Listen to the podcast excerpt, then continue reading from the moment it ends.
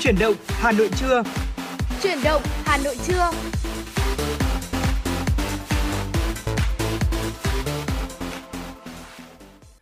Xin được mến chào quý vị tính giả, nhạc hiệu quen thuộc của truyền động Hà Nội trưa đã vang lên. Đồng hồ thì cũng đã điểm 10 giờ rồi. Quang Minh và Thu Minh đã sẵn sàng để có thể đồng hành cùng với tính giả trong khung giờ uh, buổi trưa ngày hôm nay của truyền động Hà Nội từ ờ, 10 giờ đến 12 giờ và như thường lệ chúng ta sẽ có 120 phút đồng hành cùng với nhau đi qua rất nhiều những tin tức đáng quan tâm, đáng tin cậy và những nội dung hấp dẫn về sức khỏe, về du lịch, về Hà Nội của chúng ta. Bên cạnh đó sẽ không thiếu được những giai điệu âm nhạc là những món quà tinh thần mà chúng tôi gửi đến quý vị khán giả. Vì vậy quý vị hãy giữ sóng và cố định tần số cũng như là tương tác cùng với chúng tôi, kết nối cùng với chúng tôi thông qua số điện thoại 024 3773 6688 quý vị nhé. Bên cạnh đó còn có fanpage của chương trình là FM96 Thời sự Hà Nội. Ừ. Fanpage cùng với hotline 024 3773 6688 đã sẵn sàng trong 120 phút trực tiếp sắp tới nhận những tin nhắn phản hồi cũng như là những yêu cầu âm nhạc của quý vị thính giả. Hãy kết nối cùng với chúng tôi ngay quý vị nhé. Dạ vâng ạ và à, để có thể mở đầu cho buổi trưa ngày hôm nay xin mời quý vị thính giả chúng ta hãy cùng thư giãn với một giai điệu âm nhạc ca khúc Hà Nội của tôi qua tiếng hát của Minh Vương F4U và Tiến Minh và ngay sau ca khúc này Quang Minh Thu Minh sẽ quay trở lại với những tin tức đầu tiên có trong buổi trưa ngày hôm nay.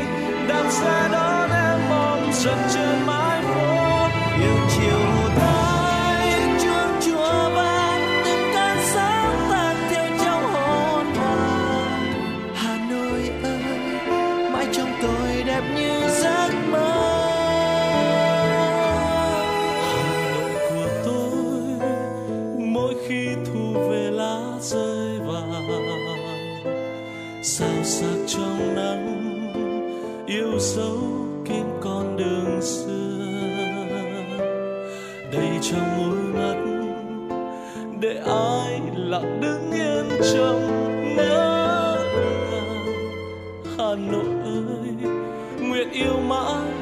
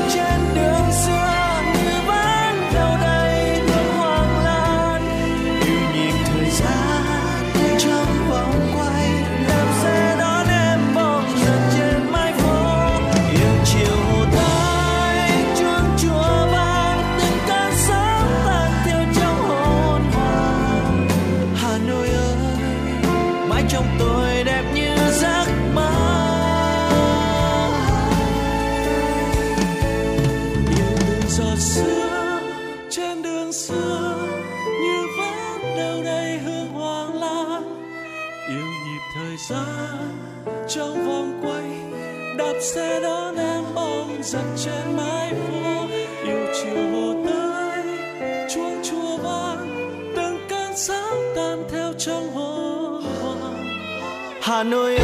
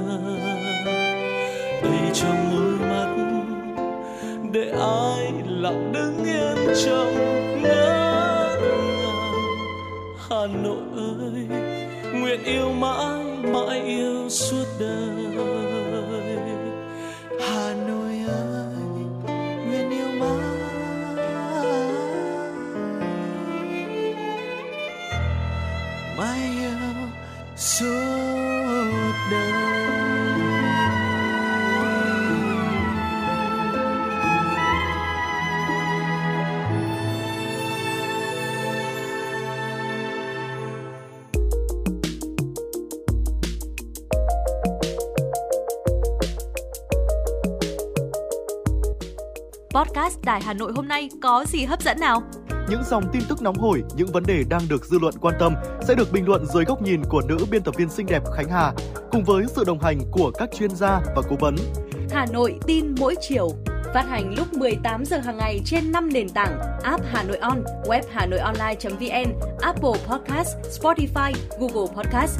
Chưa hết, còn có một chương trình khá ấn tượng mang tính chất đời sống giải trí mang tên Lưu Hương Blog Chiều. Phát hành mỗi ngày lúc 18 giờ 15 phút. Biên tập viên Lưu Hương sẽ chia sẻ cùng quý vị và các bạn những câu chuyện nhỏ nhưng mang đầy ý nghĩa từ đời sống. Và đặc biệt, có cả những ca khúc do chính biên tập viên Lưu Hương thể hiện cùng với guitar. Cùng với đó, còn có một chương trình vô cùng hấp dẫn mang tên Đọc truyện đêm khuya. Lên sóng lúc 22 giờ hàng ngày. Những tác phẩm hay trong chương trình Đọc truyện đêm khuya sẽ là người bạn đồng hành cùng bạn đi qua những đêm dài. Phát hành trên 5 nền tảng: app Hà Nội On, web Hà Nội Online.vn, Apple Podcast, Spotify, Google Podcast. Mời quý vị và các bạn đón nghe.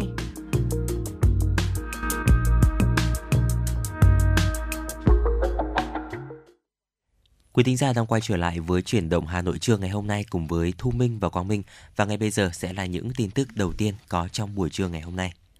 Thưa quý vị, tối qua Tổng cục Thuế cho biết 8 tháng năm 2023, cơ quan thuế đã thực hiện hoàn thuế giá trị gia tăng với tổng số tiền thuế hoàn là 87.191 tỷ đồng, bằng 46,9% dự toán hoàn thuế năm 2023 đã được Quốc hội thông qua bằng 90% cùng kỳ năm 2022. Bên cạnh đó, từ đầu năm đến nay, toàn ngành thuế đã thực hiện được 38.866 cuộc thanh tra kiểm tra, đạt 48,5% kế hoạch năm 2023 và bằng 92,6% so với cùng kỳ năm 2022 kiểm tra được 393.280 hồ sơ khai thuế tại cơ quan thuế, bằng 85,3% cùng kỳ năm 2022. Tổng số tiền kiến nghị xử lý qua thanh tra kiểm tra là 39.748 tỷ đồng, bằng 10,2% cùng kỳ năm 2022. Về việc triển khai hóa đơn điện tử, Tổng cục Thuế cho biết tổng số lượng hóa đơn điện tử đã tiếp nhận và xử lý ước đạt trên 4,9 tỷ hóa đơn. Ngoài ra có 30.058 doanh nghiệp cá nhân kinh doanh đăng ký sử dụng hóa đơn điện tử có mã của cơ quan thuế khởi tạo từ máy tính. Xin lỗi quý vị, khởi tạo từ máy tính tiền với số lượng hóa đơn có mã khởi tạo từ máy tính tiền ước đạt 21,29 triệu hóa đơn. Để hạn chế rút bảo hiểm xã hội một lần, Tổ chức Lao động Quốc tế tại Việt Nam và Ngân hàng Thế giới tại Việt Nam vừa có khuyến nghị đưa chế độ trợ cấp trẻ em, gia đình để hạn chế rút bảo hiểm xã hội một lần. Tổ chức Lao động Quốc tế khuyến nghị có thể tăng thời gian chờ để được rút bảo hiểm xã hội một lần mỗi năm tăng một tháng. Hiện tại thời gian chờ để được rút bảo hiểm xã hội một lần là 12 tháng. Nếu theo phương pháp trên thì sau 6 năm thời gian chờ sẽ tăng thêm 50%. Bên cạnh đó có sự khác biệt đáng kể về giới tính khi rút bảo hiểm xã hội một lần như vào năm 2019, khoảng 69% các khoản thanh toán bảo hiểm một lần do dừng đóng là cho phụ nữ trước 35 tuổi. Việc nhận bảo hiểm xã hội một lần sẽ ảnh hưởng tiêu cực đến an ninh thu nhập về già của người lao động, vốn là mục tiêu chính của bất kỳ hệ thống hưu trí. Về vậy, vì vậy, báo cáo đưa ra hai chính sách chế độ bảo hiểm xã hội ngắn hạn phù hợp để đáp ứng một số nhu cầu mà người lao động hay sử dụng tiền bảo hiểm xã hội một lần là đưa vào chế độ trợ cấp trẻ em, gia đình, tăng và mở rộng trợ cấp thất nghiệp. Giá vàng trên thị trường sáng nay đảo chiều giảm so với chốt phiên trước. Cụ thể lúc 8 giờ 30 phút giá vàng SJC tại thị trường thành phố Hồ Chí Minh giao dịch mua bán quanh mức 68,15 và 68,85 triệu đồng một lượng tại Hà Nội và Đà Nẵng. Giá vàng SJC giao dịch mua bán trong khoảng 68,15 và 68,87 triệu đồng một lượng. Các thị trường trên đều giảm 50.000 đồng một lượng cả chiều mua và chiều bán so với chốt phiên trước, chênh lệch mua bán ở mức 700.000 đồng một lượng. Giá vàng SJC tại tập đoàn Doji giao dịch trên thị trường Hà Nội mua bán quanh mức 68,1 và 68,9 triệu đồng một lượng, giữ giá chiều mua vào và bán ra so với chốt phiên trước, chênh lệch mua bán là 800.000 đồng một lượng. Giá vàng nhẫn sáng nay đi ngang so với chốt phiên trước. Cụ thể, giá vàng nhẫn tròn trơn vàng rồng được công ty Bảo Tín Minh Châu đứng phiên trước mua bán ở mức 56,46 và 57,31 triệu đồng một lượng. Đi ngang cả chiều mua và chiều bán so với chốt phiên trước, chênh lệch mua bán 850.000 đồng một lượng so với giá mở cửa phiên sáng qua, đơn vị này đã tăng 110.000 đồng một lượng vàng nhẫn. Xuất khẩu gạo trong 8 tháng năm nay đạt 5,81 triệu tấn, mức cao nhất từ trước đến nay, tăng tới 21,4% so với cùng kỳ năm 2022. Dữ liệu thống kê mới nhất của Tổng cục Hải quan cho thấy, xuất khẩu gạo trong 8 tháng qua đạt gần 6 triệu tấn, mức cao nhất từ trước đến nay, tăng tới 20% so với cùng kỳ và hoàn thành 89% kế hoạch cả năm. Mức xuất khẩu này đưa kim ngạch xuất khẩu gạo 8 tháng lên gần 3,16 tỷ đô la Mỹ, tăng hơn 35,7% về giá trị. Trong 4 tháng cuối năm nay, tình hình xuất khẩu gạo của Việt Nam được dự báo sẽ tiếp tục tăng trưởng nhờ số lượng đơn hàng tốt từ nhiều thị trường mới. Tuy nhiên, các doanh nghiệp xuất khẩu lo ngại nguồn cung không đủ đáp ứng do nhu cầu ở nhiều nước trên thế giới tăng đột biến. Và thưa quý vị, vừa rồi là một số những tin tức đáng quan tâm đầu tiên có trong buổi trưa ngày hôm nay. Sẽ còn rất nhiều những tin tức và những nội dung nữa có trong buổi trưa ngày hôm nay mà Quang Minh và Tú Minh sẽ liên tục gửi đến quý vị thính giả. Còn ngay bây giờ thì xin được quay trở lại với không gian âm nhạc của FM96 qua tiếng hát của ca sĩ Vũ Thanh Vân. Mời quý vị thính giả chúng ta cùng lắng nghe ca khúc Em không. One, two, three, yeah.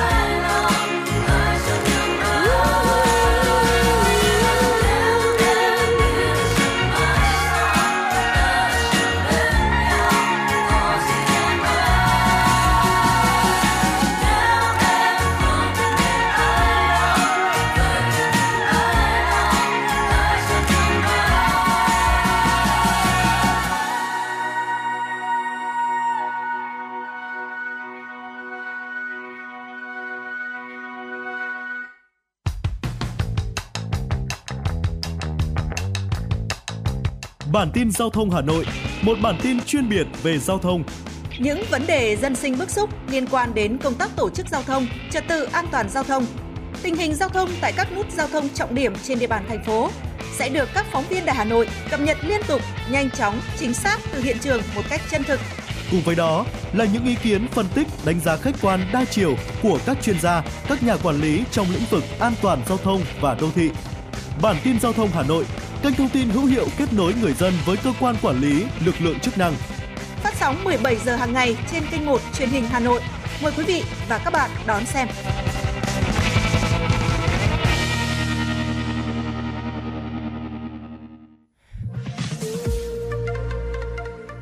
Podcast Đài Hà Nội, Hà Nội tin mỗi chiều những dòng tin tức nóng hổi đang được dư luận quan tâm sẽ được bình luận dưới góc nhìn của nữ biên tập viên xinh đẹp Khánh Hà cùng với sự đồng hành cùng các chuyên gia và cố vấn. Bánh trưng, bánh giò, trưng gai. Podcast Đài Hà Nội, tiếng nói từ Hà Nội. Phát hành lúc 18 giờ hàng ngày trên 5 nền tảng app Hà Nội On, web Hà Nội Online.vn, Apple Podcast, Spotify, Google Podcast. Mời quý vị và các bạn đón nghe. Podcast Đài Hà Nội, Hà Nội tin mỗi chiều.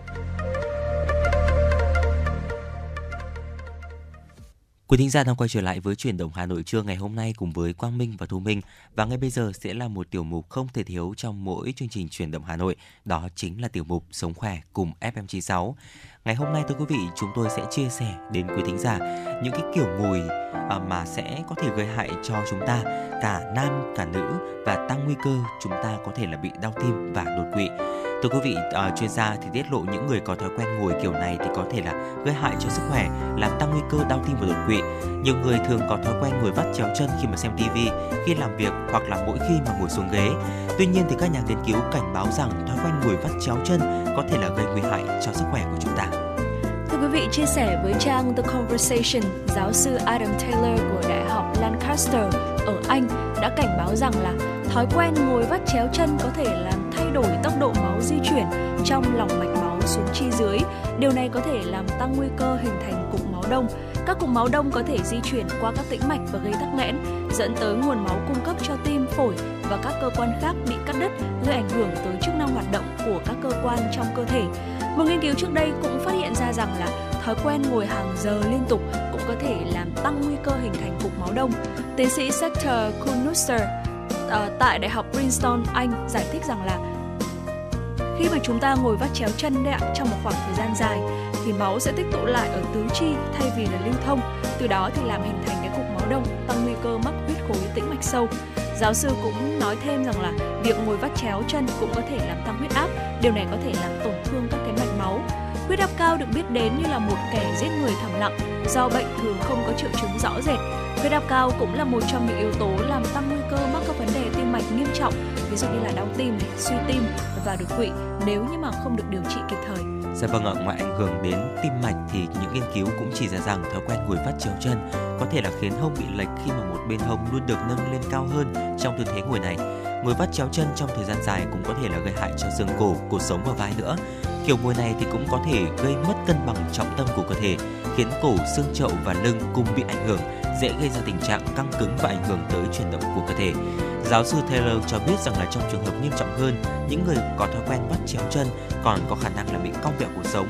Và giáo sư có cảnh báo rằng là nếu bạn ngồi vắt chéo chân càng lâu và càng thường xuyên thì càng có nguy cơ là uh, gặp những vấn đề về xương khớp này, đang nguy cơ bị lệch cuộc sống hoặc là lệch vai. Bên cạnh đó thì ngồi vắt chéo chân thì cũng uh, có thể là gây ảnh hưởng tới khả năng sinh sản của nam giới đấy ạ, do làm tăng nhiệt độ ở khu vực hạ bộ. Điều này thì có thể là làm giảm số lượng và chất lượng của tinh trùng Chuyên gia khuyên cáo cứ sau 30 phút ngồi, mọi người nên đứng dậy duỗi thẳng người hoặc là đi lại để máu được lưu thông tốt hơn. Đặc biệt là mọi người nên hạn chế ngồi vắt chéo chân. Và thưa quý vị, vừa rồi là một số những chia sẻ ngắn của chúng tôi trong tiểu mục sống khỏe cùng FM96 về một kiểu ngồi mà Quang Minh nghĩ rằng là là một thói quen của rất là nhiều người cũng rất là phổ biến đó chính là ngồi vắt chéo chân. À, quý vị thính giả nếu chúng ta đang nghe đài và đang ngồi ở trong văn phòng của mình à, cũng hoàn toàn có thể là uh, điều chỉnh lại tư thế ngồi hay là sẽ đi bộ một chút uh, đứng dậy một chút vận động một chút để máu được lưu thông tốt hơn để chúng ta sẽ không có khả năng uh, bị đau tim suy tim đột quỵ hay là hình thành những cái cục máu đông hoặc là uh, bị ảnh hưởng đến xương khớp và cụ thể ở đây đó chính là vai uh, đầu gối cũng như là cái phần cuộc sống của chúng ta thưa quý vị. Dạ vâng ạ. Và bản thân của Thu Minh sau khi mà uh, chia sẻ tới cho quý vị cái nội dung vừa rồi cũng đã tự động điều chỉnh lại uh, tư thế ngồi của mình một chút bởi vì đây cũng là một cái thói quen mà mình nghĩ rằng là cũng sẽ rất nhiều người có cái kiểu ngồi như vậy uh, nó bởi bởi vì uh, nhiều người nghĩ rằng là nó sẽ khiến cho mình thoải mái hơn tuy nhiên rằng là nó có thể uh, tạo ra gây ra một số những cái tác hại tới cho sức khỏe thì mong rằng là quý vị thính giả chúng ta cũng sẽ lưu ý điều này nhé. Dạ vâng ạ và vừa rồi là một số những chia sẻ của chúng tôi trong tiểu mục Sống khỏe cùng FM96. Hy vọng rằng là những chia sẻ vừa rồi cũng đã mang đến cho quý thính giả thêm những góc nhìn và những thông tin thật là bổ ích. Còn ngay bây giờ thì xin được quay trở lại với không gian âm nhạc của FM96, ca khúc sẽ mãi yêu anh qua tiếng hát của Nguyễn Ngọc Anh.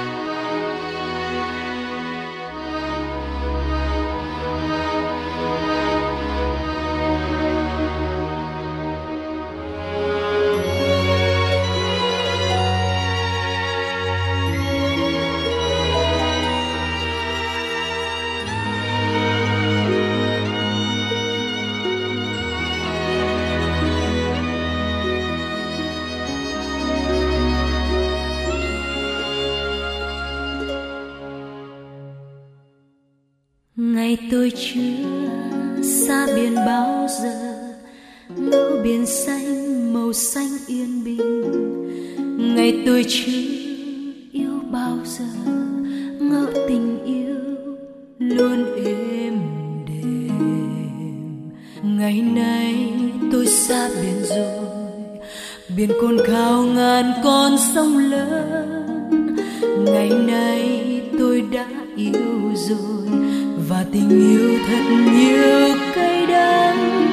Nhưng tôi biết không gió lớn không sóng to không là biển. Không cay đắng, không đợi chờ đâu là yêu. Cho dù như thế, tôi vẫn chờ.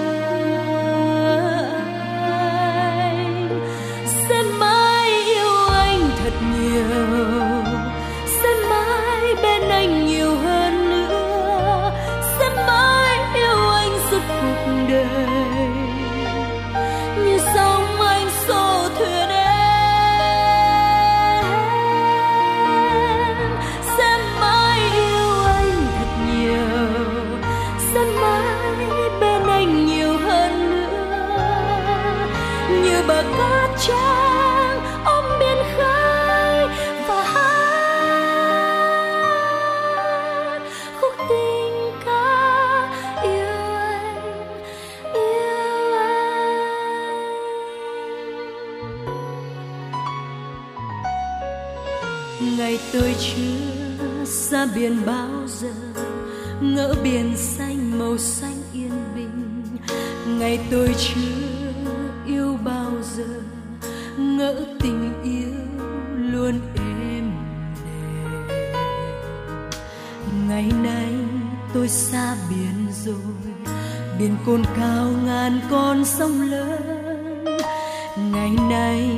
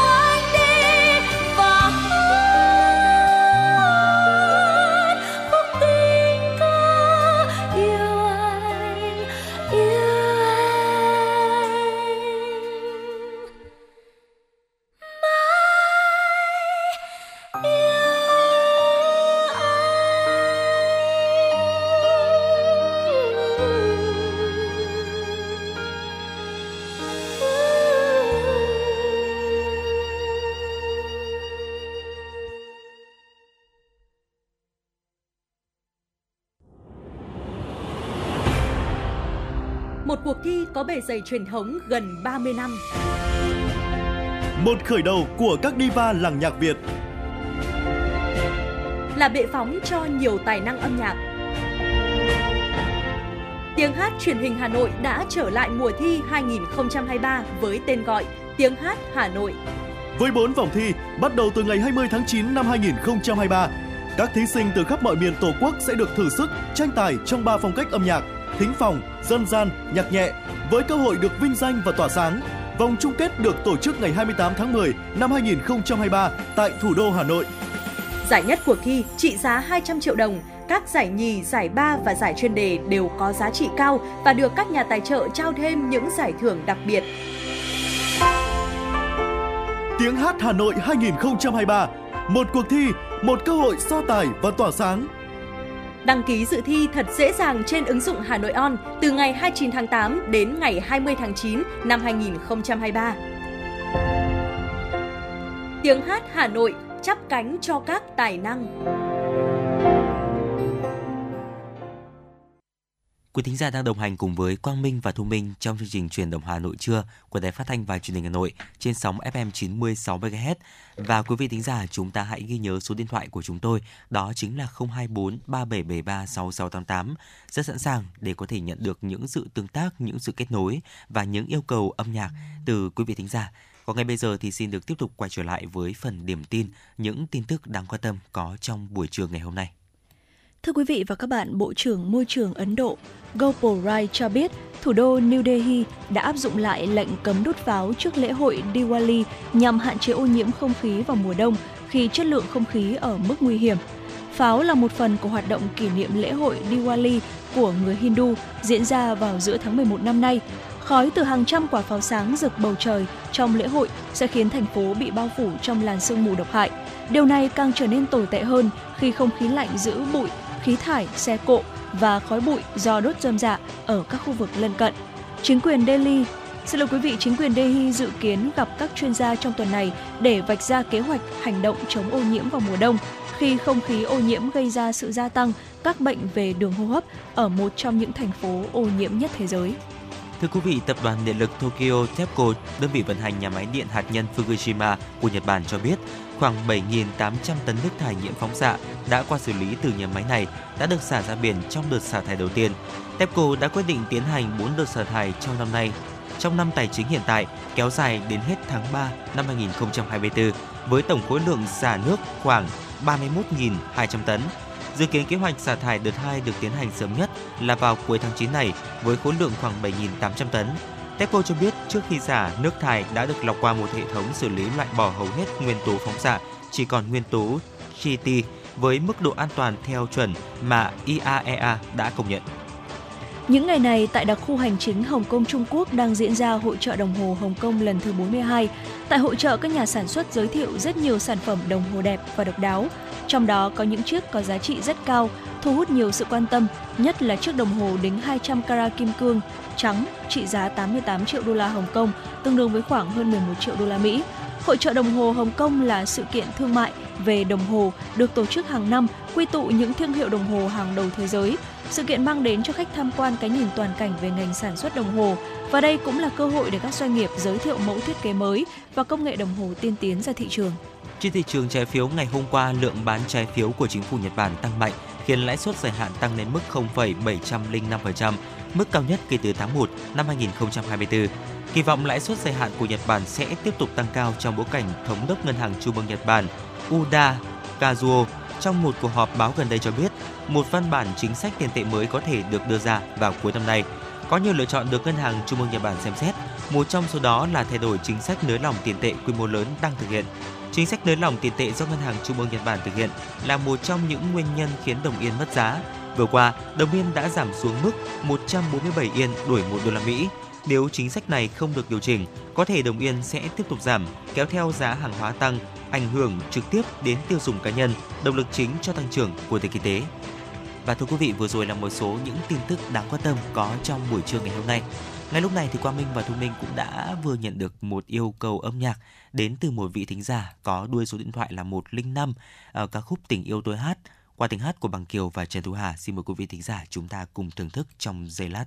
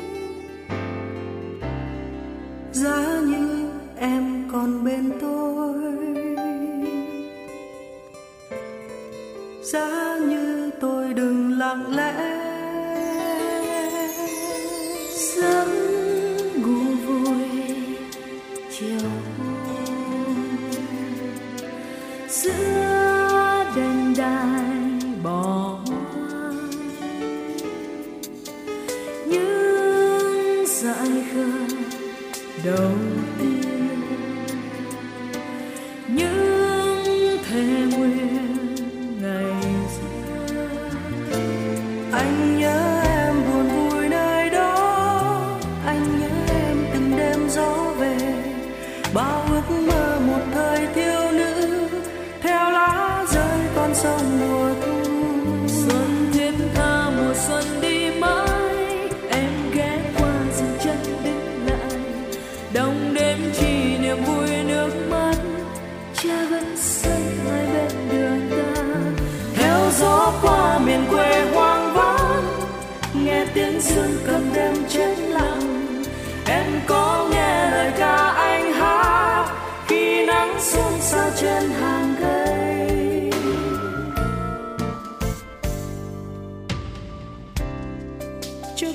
bao lần ra hoa. Bao lần trăng treo đầu nó có con sông nào dòng chơi cuốn theo đôi bờ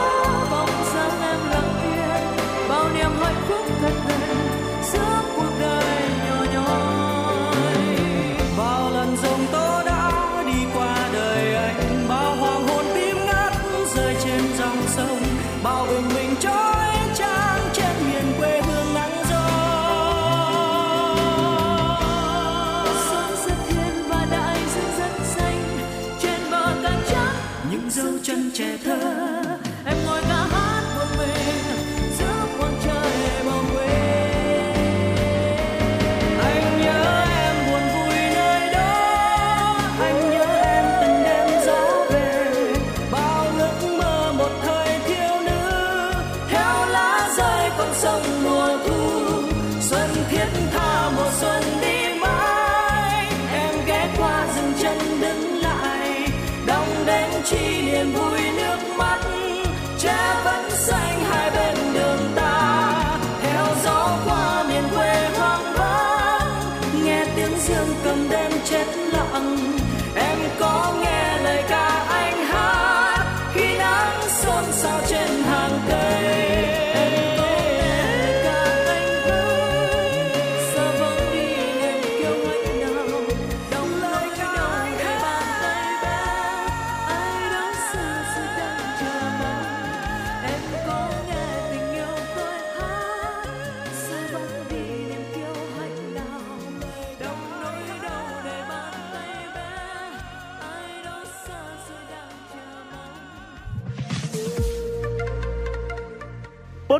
Đài Hà Nội, Hà Nội tin mỗi chiều.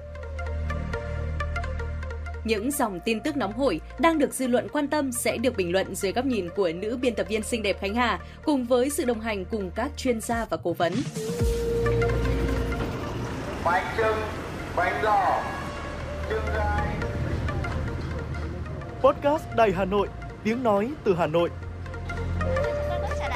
Phát hành lúc 18 giờ hàng ngày trên 5 nền tảng app Hà Nội On, web Hà Nội Online.vn, Apple Podcast, Spotify, Google Podcast. Mời quý vị và các bạn đón nghe. Podcast Đài Hà Nội, Hà Nội tin mỗi chiều.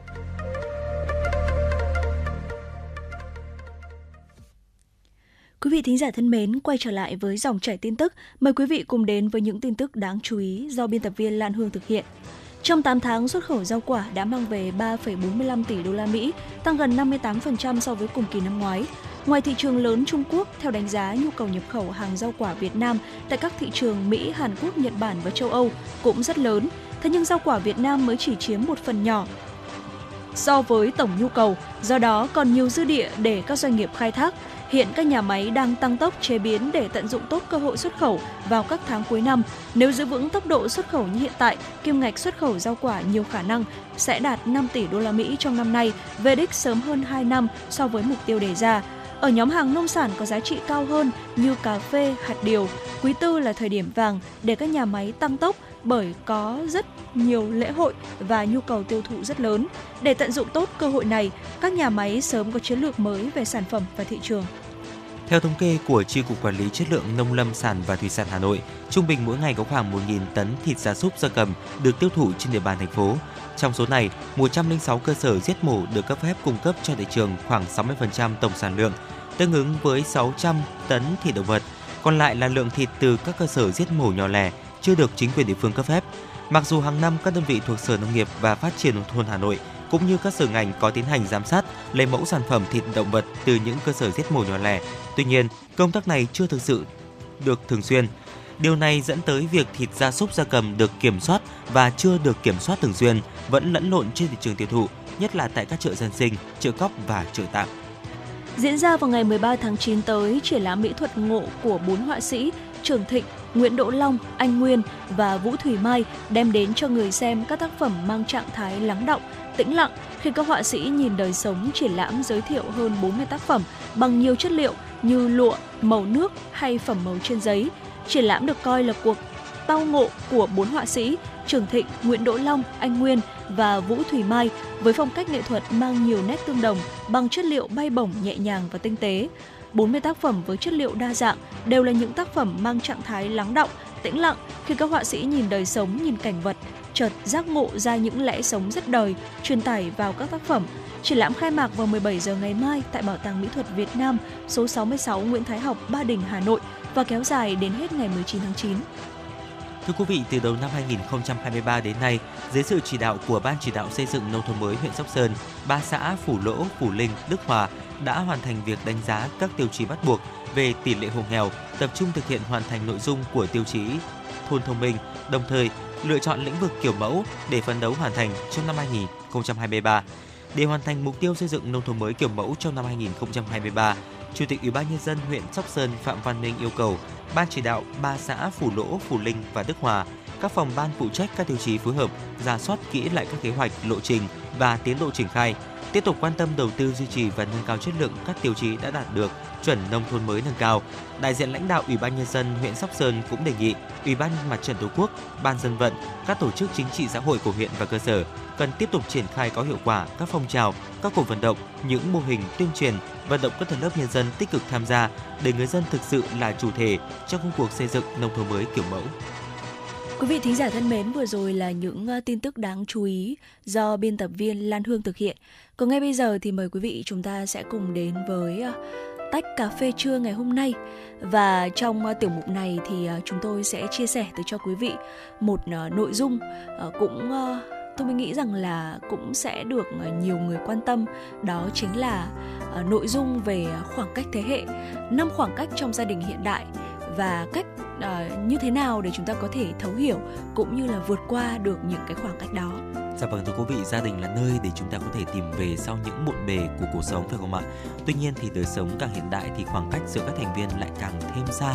Đó có thể là khoảng cách địa lý này, lịch trình, sức khỏe, quan điểm và khả năng dùng công nghệ nữa. À, dù gần hay là xa thì ta vẫn luôn là một gia đình. Vì vậy nên là chúng ta cần phải thấu hiểu và yêu thương Ờ, ta vẫn có thể là cùng nhau xóa nhòa đi mọi cái khoảng cách và luôn gắn kết trong từng khoảnh khắc và ngày hôm nay trong tiểu mục cà phê trưa Quang Minh và Thu Minh sẽ chia sẻ đến quý thính giả làm cách nào để chúng ta có thể là thấu hiểu và vượt qua những cái khoảng cách này trong gia đình hiện đại. Đầu tiên ạ, đó chính là khoảng cách địa lý thưa quý vị. Do yêu cầu của cuộc sống mà các thành viên có thể là học tập và làm việc ở những thành phố hoặc là quốc gia khác nhau. Khác biệt về không gian, múi giờ và lịch trình có thể là khiến mọi người cảm thấy mất kết nối và thiếu thốn cảm xúc. Uh, chia sẻ với chương trình thì anh Tiến 29 tuổi, quê Phú Yên, nhân viên văn phòng tại thành phố Hồ Chí Minh có chia sẻ rằng là mình vào Sài Gòn học rồi làm việc 10 năm, cuộc sống xa nhà và áp lực cạnh tranh ở thành phố khiến mình mệt mỏi và nhớ nhà.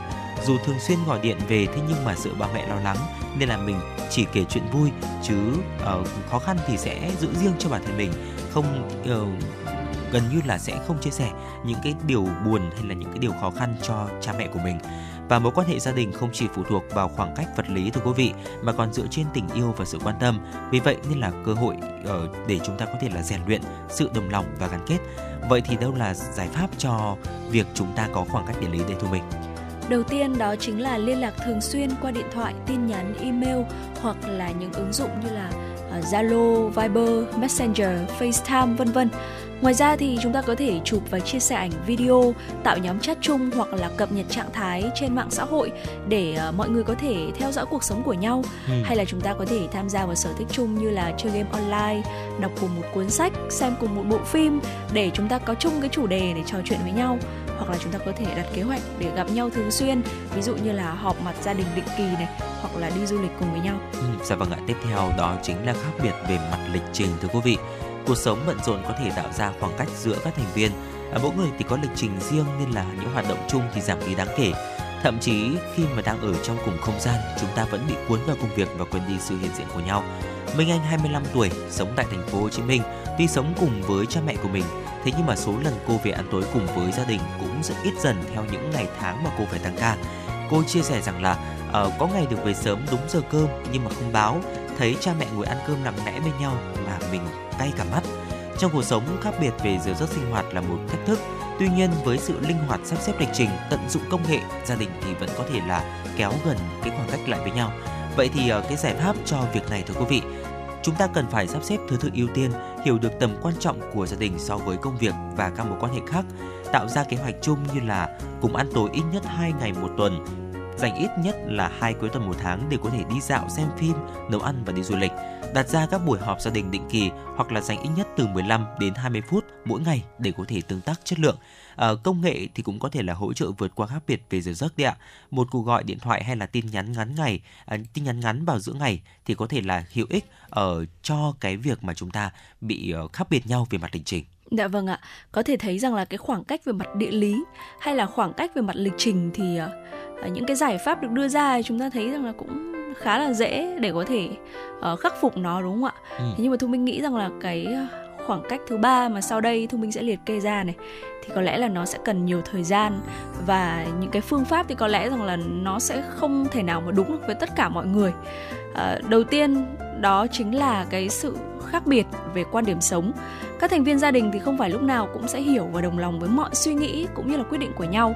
Đôi khi chúng ta có thể có tư duy có quan điểm khác biệt hoặc là có cái sự bất đồng. Ừ. mỗi người thì sẽ luôn có một cái tôi của riêng mình và ai cũng sẽ đều muốn bảo vệ cái tôi đó. Ví dụ như là ông bà thì không hiểu được khi mà cháu gái hơn 30 tuổi thế nhưng mà chưa lập gia đình. Hay là ba mẹ thì không đồng tình với quyết định là theo đuổi uh, nghề rapper của con trai chẳng hạn. Hay là con cái căng thẳng khi mà bố mẹ áp đặt cái việc là thi trường chuyên lớp chọn vào con. Hay anh chị 8X, anh chị thuộc thế hệ 8X thì không hiểu quyết định ờ, nhảy việc liên tục của các bạn thuộc thế hệ Gen Z. Và đây có lẽ là còn rất là nhiều những cái ờ, ví dụ khác cho sự bất đồng quan điểm trong gia đình. Ờ, thế nhưng mà suy đi tính lại thì chúng ta cần phải nhớ rằng là mỗi người trong một gia đình thì có lẽ là cũng không nên áp đặt suy nghĩ của mình vào người khác kể cả gia đình mà chúng ta chỉ có thể uh, kể cả là gia đình mà chúng ta chỉ có thể uh, có thể nói rằng là có mặt đồng hành và hỗ trợ họ khi cần. Uh, vậy thì những cái giải pháp ở đây là gì ạ? Bất đồng có thể do thiếu hiểu biết hoặc là thông tin chưa chính xác hãy tìm hiểu về quan điểm của nhau và trao đổi để có cái nhìn toàn diện, làm cơ sở quyết định. Ngoài ra thì cũng hãy tạo cơ hội để mỗi thành viên trao đổi quan điểm cũng như là lắng nghe, tôn trọng ý kiến của nhau và không phê phán ngay. Ngoài ra thì nếu không thể đồng thuận thì hãy tìm giải pháp đáp ứng một phần nhu cầu của mỗi người và không ảnh hưởng đến người khác. Ờ, bên cạnh đó thì hãy luôn đồng hành, tin tưởng, ủng hộ, tạo điều kiện để mỗi thành viên cảm thấy là họ được yêu thương và chấp thuận. Và nếu bất đồng gây ra căng thẳng lớn thì gia đình có thể hỏi ý kiến của chuyên gia tâm lý để chúng ta có thể tìm ra giải pháp Dạ vâng thưa quý vị và những cái khác biệt về tình trạng sức khỏe cũng sẽ vô hình chung là sẽ tạo cho những thành viên trong gia đình có những khoảng cách nhất định thưa quý vị. Sức khỏe là nền tảng quan trọng để gia đình có thể là cùng tận hưởng cuộc sống. Tuy nhiên có thể có một số thành viên trong gia đình đối mặt với vấn đề sức khỏe không thể tham gia những hoạt động cùng nhau. Khoảng cách này thì có thể là do yếu tố tuổi tác hoặc là bệnh tật khiến ông bà, cha mẹ không đủ sức để theo kịp con cháu. Ông Hùng 73 tuổi đã vừa hưu và đang sống ở Hà Nội chia sẻ rằng là Thời trẻ thì ông là một người năng động, thế nhưng mà từ sau 70 tuổi sức khỏe giảm sút nhiều. Lễ tốt nghiệp đại học của cháu gái vừa qua thì ông đã không thể đến trường chung vui nên thấy rất là buồn. Vậy thì giải pháp cho vấn đề này ạ? À? Chúng ta cần phải hiểu rằng mỗi thành viên có tình trạng sức khỏe khác nhau nên cần tôn trọng và thông cảm. Bên cạnh đó thì chúng ta cần phải tạo ra một môi trường sống khỏe mạnh với chế độ ăn uống và tập thể dục lành mạnh phù hợp với từng người à, tìm ra những hoạt động mà mọi người có thể là cùng nhau tham gia dựa trên khả năng của từng thành viên như là đi bộ, chạy bộ hay là tập yoga cũng là một giải pháp rất là tuyệt vời. Và nếu có những vấn đề về sức khỏe nghiêm trọng thưa quý vị, hãy tìm đến các chuyên gia y tế để có thể được tư vấn và hỗ trợ một cách kịp thời. Nếu có thành viên đối mặt với vấn đề sức khỏe, hãy chăm sóc hỗ trợ nâng đỡ về tinh thần ờ, trong những hoạt động hàng ngày.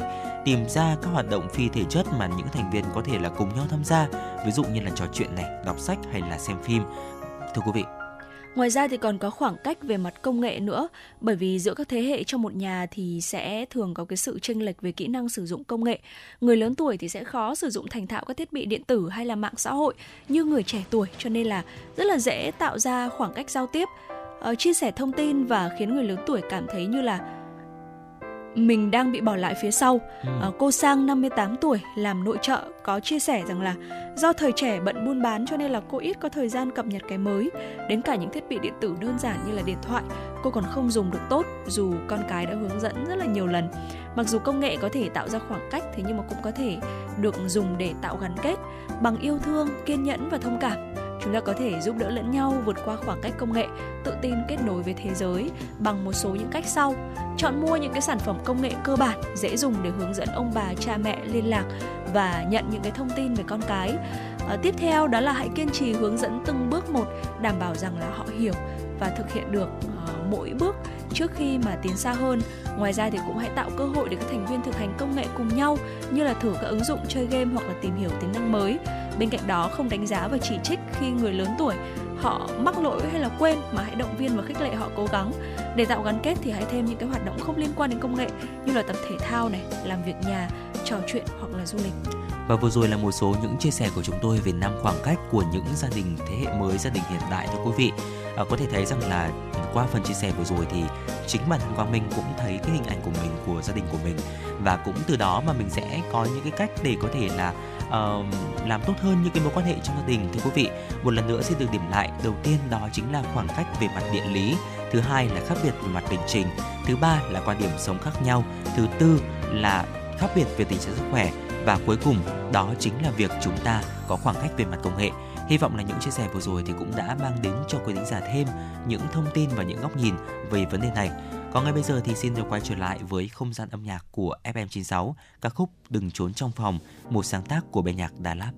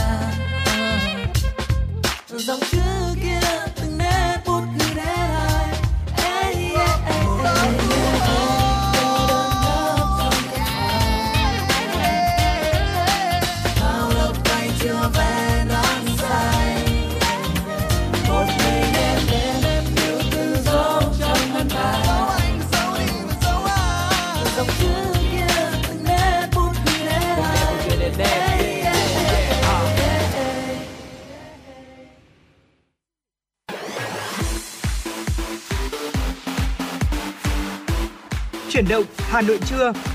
Chuyển động Hà Nội trưa.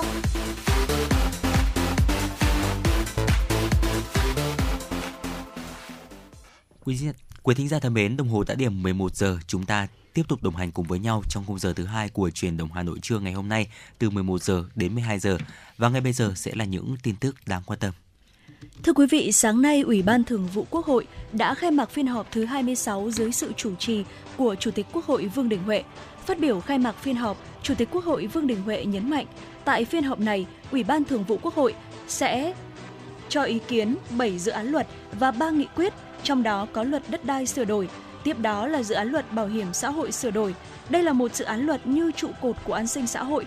Tiếp đó là cho ý kiến về dự án luật lưu trữ sửa đổi, dự án luật tổ chức tòa án nhân dân sửa đổi, dự án luật thủ đô sửa đổi, dự án luật công nghiệp quốc phòng an ninh và động viên công nghiệp. Về công tác giám sát, tại phiên họp này, Ủy ban Thường vụ Quốc hội sẽ cho ý kiến xem xét về các nghị quyết của Quốc hội liên quan đến giám sát chuyên đề, nghị quyết về chất vấn và trả lời chất vấn. Sau phần khai mạc của Chủ tịch Quốc hội Vương Đình Huệ, dưới sự điều hành của Phó Chủ tịch Quốc hội Nguyễn Đức Hải, Ủy ban Thường vụ Quốc hội xem xét cho ý kiến về báo cáo công tác năm 2023 và kế hoạch kiểm toán năm 2024 của Kiểm toán Nhà nước. Tiếp đó, Ủy ban Thường vụ Quốc hội cho ý kiến về báo cáo lộ trình rút ngắn quy trình, thời gian quyết toán ngân sách nhà nước hàng năm về dự thảo kế hoạch giám sát và đề cương báo cáo của đoàn giám sát của Ủy ban Thường vụ Quốc hội về việc thực hiện chính sách, pháp luật về bảo đảm trật tự an toàn giao thông từ năm 2009 đến hết năm 2023 về báo cáo công tác dân nguyện của Quốc hội tháng 8 năm 2023. Đoàn kiểm tra quy tắc ứng xử của thành phố Hà Nội vừa đến kiểm tra tại Ủy ban nhân dân phường Thanh Xuân Bắc và các phòng ban tại trụ sở Ủy ban nhân dân quận Thanh Xuân. Tại buổi làm việc, đoàn đã nghe báo cáo từ phía quận Thanh Xuân cho biết, thời gian vừa qua, Ủy ban nhân dân quận Thanh Xuân đã cụ thể hóa nội dung bộ quy tắc ứng xử và tuyên truyền trực quan tại trụ sở và bộ phận một cửa của quận phường. Trong đó nhấn mạnh 5 nội dung nên làm và 5 nội dung không được làm. Tuy nhiên, bên cạnh kết quả đạt được, việc thực hiện quy tắc ứng xử vẫn còn hạn chế, vướng mắc, nổi bật là việc giải quyết thủ tục hành chính, Phó Chủ tịch Ủy ban nhân dân quận Thanh Xuân Đặng Khánh Hòa đã kiến nghị thành phố cần tăng mức chế tài xử lý vi phạm bởi hiện nay chế tài xử lý đối với những hành vi như đổ rác không đúng nơi quy định, hút thuốc lá không đúng nơi quy định còn chưa đủ sức gian đe. Đồng thời đề nghị thành phố cần hoàn thiện hệ thống thông tin điện tử để cán bộ các phường có thể xử lý nhanh các thủ tục hành chính, đặc biệt khi thực hiện dịch vụ công mức độ 3, mức độ 4. Ngày 11 tháng 9, Ủy ban nhân dân huyện Thường Tín tổ chức triển khai kế hoạch giả soát hộ nghèo, hộ cận nghèo cuối năm 2023 và hướng dẫn nghiệp vụ công tác điều tra giả soát cho gần 300 thành viên ban chỉ đạo. Đối tượng tham dự lớp tập huấn là thành viên thuộc ban chỉ đạo, lãnh đạo Ủy ban nhân dân 29 xã thị trấn và Ủy ban Mặt trận Tổ quốc, công chức lao động thương binh xã hội cùng gần 300 điều tra viên giả soát hộ nghèo trên toàn địa bàn huyện. Tại hội nghị, các đại biểu đã nghe thông tin về tình hình công tác giảm nghèo của thành phố và của huyện Thường Tín cùng các văn bản liên quan đến công tác giảm nghèo. Đồng thời, chuyên viên phòng bảo trợ xã hội đi sâu tập huấn vào nội dung như đối tượng điều tra, phạm vi điều tra, phương pháp điều tra, mức điểm để xác định hộ nghèo, hộ cận nghèo của thành phố Hà Nội. Tối ngày hôm qua, Tổng cục Thuế cho biết tổng thu ngân sách nhà nước 8 tháng của năm 2023 do cơ quan thuế quản lý ước đạt 962.097 tỷ đồng, bằng 70,1% so với dự toán pháp lệnh, bằng 93,9% so với cùng kỳ. Theo đó có 14 trên 20 khoản thu sắc thuế đạt khá cao so với dự toán, đạt trên 68%, 6 trên 20 khoản thu đạt dưới mức 68%. Bên cạnh đó có 14 trên 20 khoản thu sắc thuế có mức tăng trưởng thu so với cùng kỳ, 6 trên 20 khoản thu sắc thuế thu thấp hơn cùng kỳ, thuế bảo vệ môi trường ước bằng 67,7%, lệ phí trước bạ ước bằng 71,3%, tiền thu sử dụng đất ước bằng 42,3%, thu tiền cho thuê đất, thuê mặt bằng, thuê mặt nước ước bằng 61,4%. Ngoài ra, có 27 trên 63 địa phương có tiến độ thực hiện dự toán đạt cao hơn 68%, có 36 trên 63 địa phương tiến độ thu đạt dưới 68%. Theo Tổng cục trưởng Tổng cục Thuế Mai Xuân Thành, tiến độ thu do ngành thuế quản lý là bám sát so với dự toán. Và thưa quý vị, vừa rồi là một số những tin tức đáng quan tâm có trong buổi trưa ngày hôm nay do biên tập viên Kim Oanh thực hiện. Còn bây giờ thì xin được quay trở lại với không gian âm nhạc của FM96.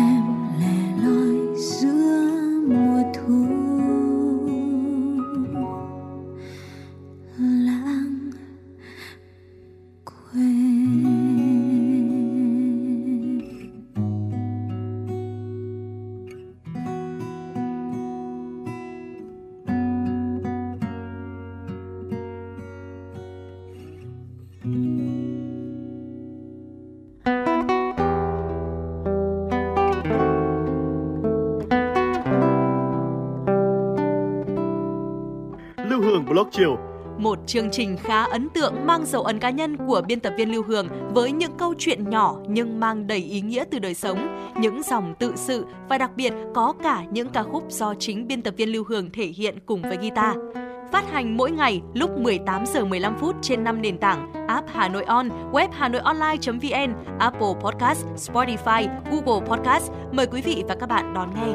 Podcast Đài Hà Nội, nghe mọi nơi, khơi nguồn cảm xúc.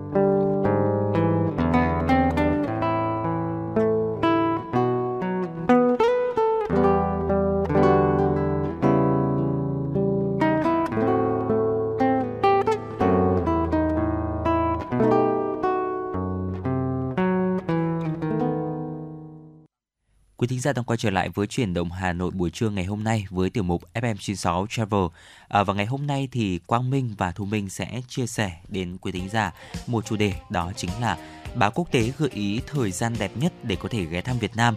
Theo đó thì trang CN Traveler gợi ý nếu du khách đang lên kế hoạch cho một chuyến đi đến Việt Nam, một quốc gia nằm ở khu vực Đông Nam Á, thì hãy tìm hiểu thời gian tốt nhất trong năm để có thể ghé thăm và để có thể ghé thăm và cụ thể là các điểm đến trong hành trình bao gồm là thủ đô Hà Nội này, thành phố Hồ Chí Minh, các bãi biển trung tâm hay là các đảo của Vịnh Hạ Long. Tác giả của bài viết thì cho rằng tất cả các tháng trong năm đều là khoảng thời gian phù hợp ờ, để có thể ghé thăm Việt Nam không bao giờ là thời điểm tồi tệ để ghé thăm Việt Nam cả. Điều đó phụ thuộc vào nơi bạn sẽ đến, là miền núi phía Bắc hay là những bãi biển rợp bóng cọ ở Việt Nam trải dài hơn 1.500 km. Mỗi miền hầu như là đều mang đến trải nghiệm khí hậu khác biệt. Và theo tác giả của bài viết thì chiêm ngưỡng những thửa ruộng bậc thang tuyệt đẹp của Sapa hay là tắm nắng tại một trong những khách sạn trên bãi biển ở Phú Quốc là một ngày một ngày sau đó là những trải nghiệm vô cùng hấp dẫn khi mà chúng ta ở Việt Nam. Thưa quý vị, nhìn chung thì thời gian đẹp nhất để khách du lịch quốc tế ghé thăm Việt Nam là từ tháng 4 đến tháng 6.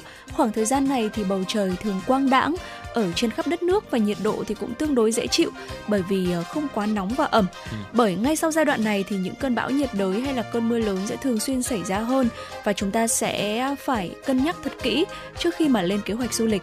Theo tác giả thì mặc dù Việt Nam ờ, có thể được biết đến với khí hậu nhiệt đới nhưng ở miền Bắc có thể rất lạnh trong những tháng mùa đông từ tháng 11 đến tháng 1, nhiệt độ dưới 10 độ C không phải là chưa từng xảy ra.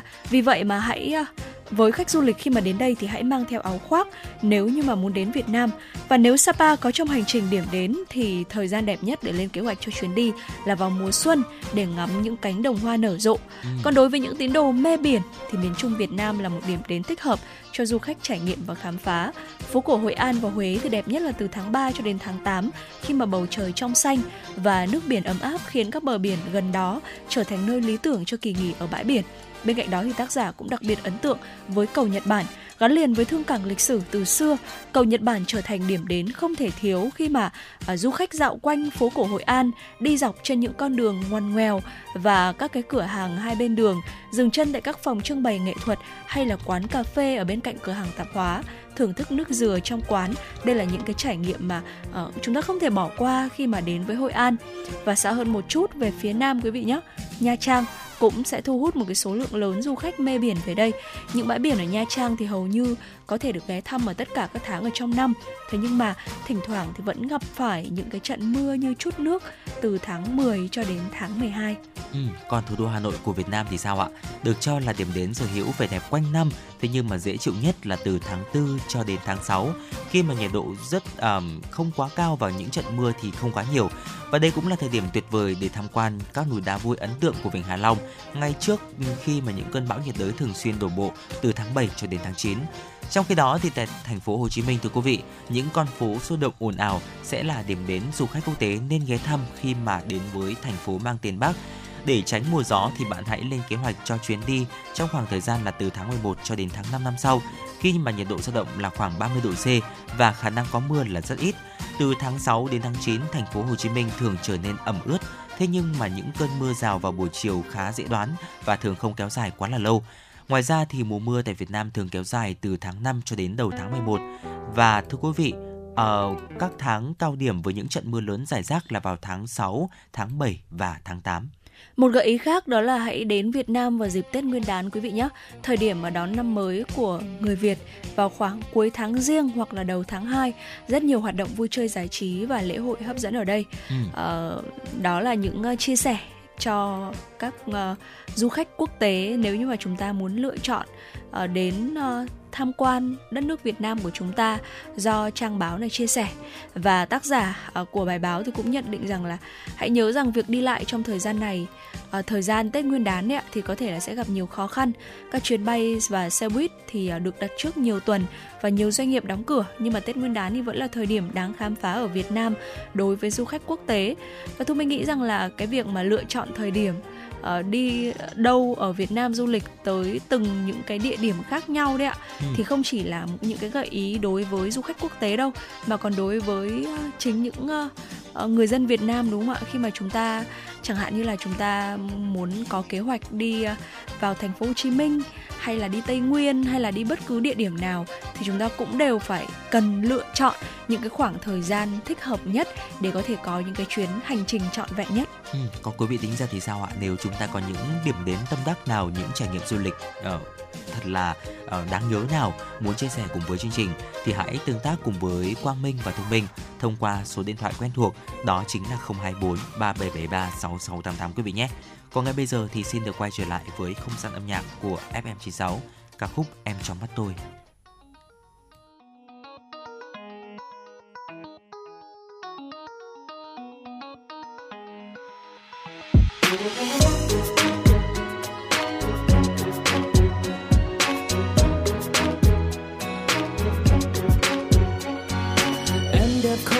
son phấn duyên thầm sinh thật sinh rất hiền.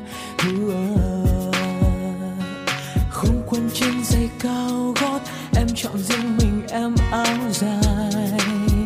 Duyên dáng giống như hoa kia bên thềm ngát hương không khoe sắc màu.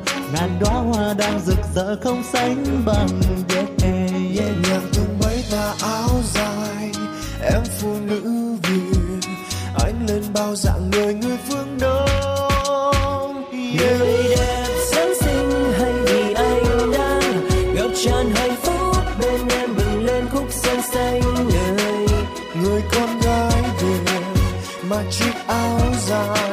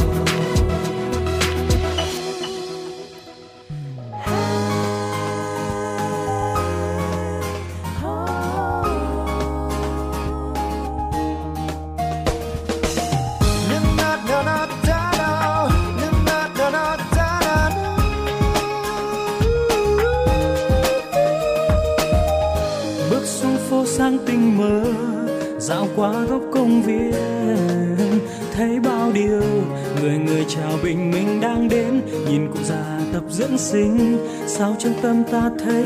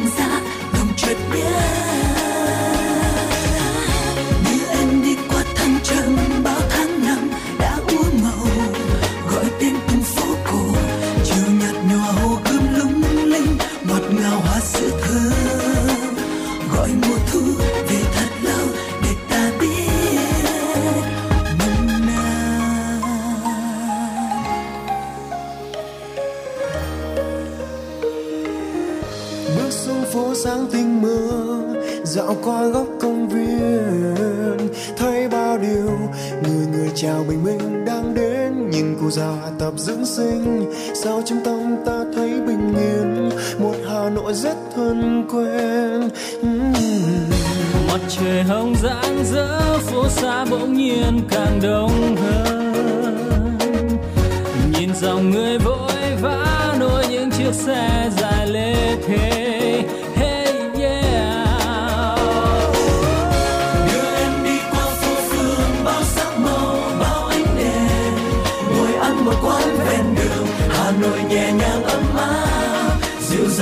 Chất thơ.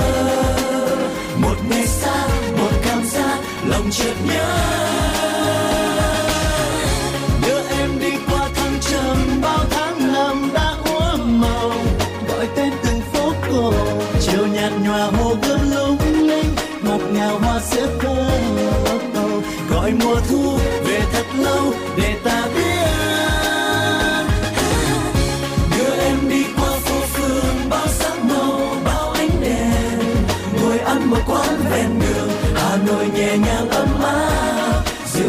Đậm chất thơ.